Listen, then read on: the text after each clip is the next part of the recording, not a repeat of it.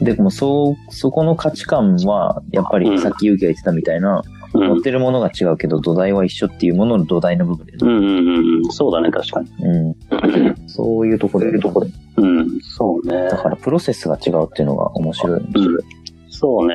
なんつうんだろう。より広く、より広く、抽象的概念的なものが多分俺ら被ってんじゃん。うん、そうだね。うん。もっと具体的なものになっていけばなっていくほど俺らは違う気がするけど、うん。だかけど本当一番下の部分がかなり近い気がするね。らお互いそれがちゃんと深掘りできてないとうんうんうんうん。共感し合えないというか、そうね。自分で気づかないとね。うん、それができてるんじゃないかなと。いやー、でも、なんつうんだろう。あの、よく、後期もそんな深掘りできるね。っていうのは、俺が自分を考えるきっかけになったのは、俺完全に就活だからさ。ああ、なるほどね。そう、あで、でも前は、もう話してたよね。そうそうそう。で、就活でいろいろ考えて、で、一通り準備を終えて、ってなった後も自己分析だけ俺ずっとやってて、うんうん。で、周りの人とかと話してても、ああ、自分結構これ、やる必要ないぐらいのとこまでやってんだなって感じだったけど、うんでもなんか面白かったから続けてて。うん。でだからそういう意味で言うと、なんか普通に日本で就活してる人の自己分析の深さってのも、なんとなくは分かってるつもりなんだけど、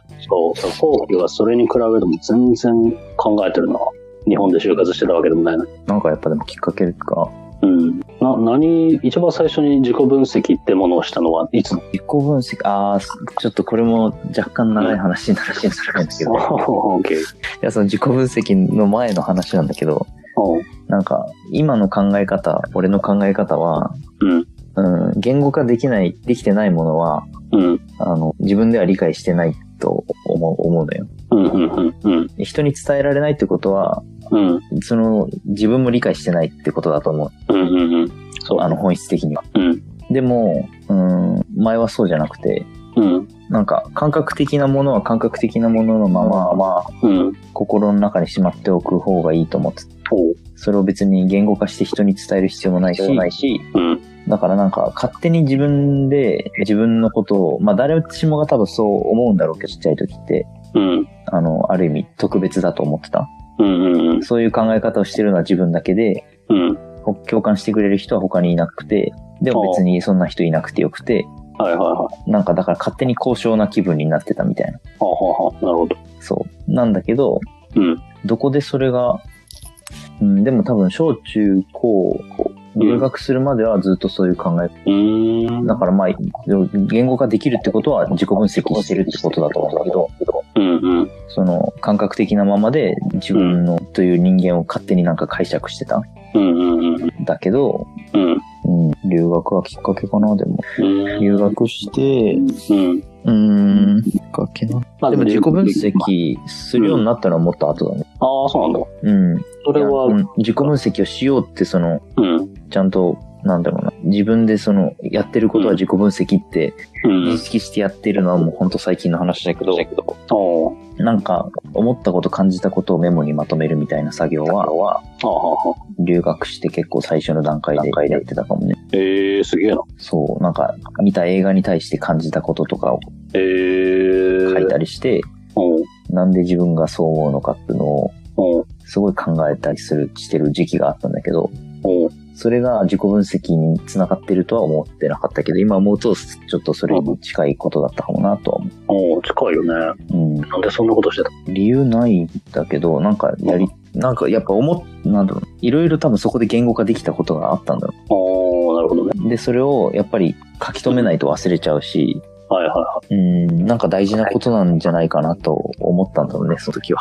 い。えそう、えー。なる自分にとって、なんか核になる考え方というかさ、ほそれどね。を揺さぶるようなものをなんか見たり聞いたりした時ってさ、うん。なんか衝撃を受ける一方で、うん。今までの自分の考え方が、うん。まあ間違ってたのか、うん。ちゃんと言語化できてなかったのかっていうのがそこで明らかになって、うん。そう。っていうことを、なんか、それこそさっき言ったみたいな、入り口はすごい感覚的なものだったんだけど、うん。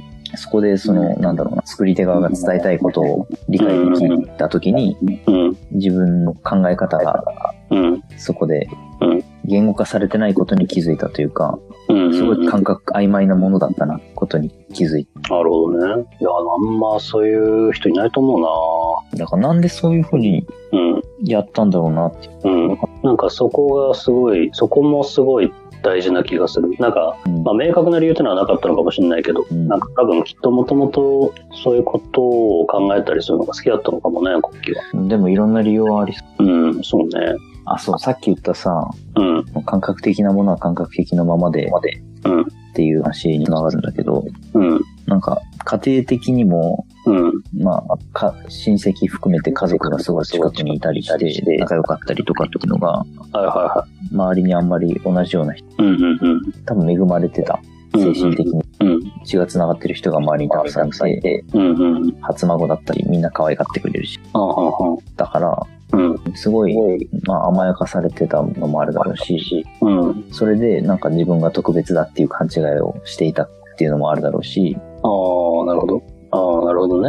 そまあなんか、周りとの差ってのもあったんだろうね。う。うん。だからそこでの考え方の違いみたいのはあったと思うけど、それが、なんか多分子供ながらにかんうん無無意識ながらも、うん、なん、か周りの人とはちょっと自分が違うみうん、うん、うん。考え方をどっかで持ってたのか、うん、だからその自分が持ってるこの感覚的なものは何かだから、そっとしまったこうみたいな 感じだ。はいはいはい。なるほどね。うん。それをだから言語化して、まあ、暴いたとして、うん、なんか別に特別じゃなくて、普遍的なものだって気づいた時気づいてしまったら、まあ多分うん。気づきたくないっていうのも、ああ、なるほどうね。んそのままにしておきたい。うん、うん、今思うとだけど。